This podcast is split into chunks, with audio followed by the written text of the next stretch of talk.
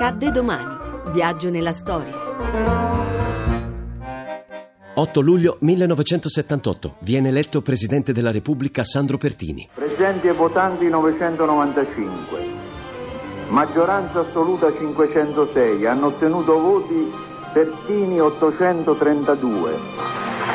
Sandro Pertini risulta eletto Presidente della Repubblica al sedicesimo scrutinio, con 832 voti su 995, corrispondenti all'82,3%, la più larga maggioranza della storia repubblicana. Sono anni molto difficili quelli del settennato di presidenza di Pertini. Si è appena usciti dall'omicidio Moro e dalle dimissioni del Presidente della Repubblica Giovanni Leone per lo scandalo Lockheed. Si passa per il terremoto in Irpinia per arrivare allo scandalo della P2. Pertini però si propone come un preciso punto di riferimento per la difesa delle istituzioni democratiche. Dimostra di volersi impegnare come protagonista attivo della vita politica, assumendo iniziative dettate da un'interpretazione particolarmente dinamica dei compiti spettanti al capo dello Stato, pur nell'osservanza rigorosa delle norme costituzionali. Intendo essere solo il Presidente della Repubblica di tutti gli italiani, fratello a tutti nell'amore di patria e nell'aspirazione costante alla libertà e alla giustizia. Viva la Repubblica, viva l'Italia!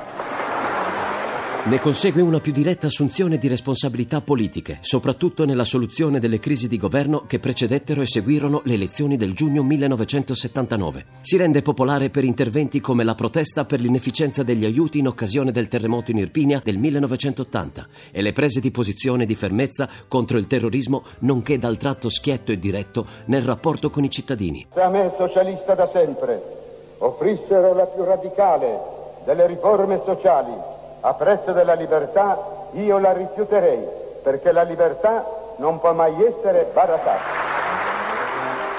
E per finire è il più passionale tra i tifosi della nazionale italiana ai mondiali di calcio del 1982 in Spagna. Beirut, quando passavano i soldati nostri e dicevano viva Pertini, viva Rossi. Ecco, dov'è Rossi Paolo? Dov'è? Ah, eccolo là. Dunque, eh, sai, hanno unito il mio nome al tuo. Questo per dire che la, la squadra italiana ha fatto onore veramente all'Italia. Pertini si dimette il 29 giugno 1985, poco prima della scadenza ufficiale del suo mandato. A domani da Daniele Monachella. In redazione Laura Nerozzi. Le ricerche sono di Mimi Micocci, alla parte tecnica Antonello Piergentili, la regia è di Ludovico Suppa. Il podcast e lo streaming sono su radio1.rai.it.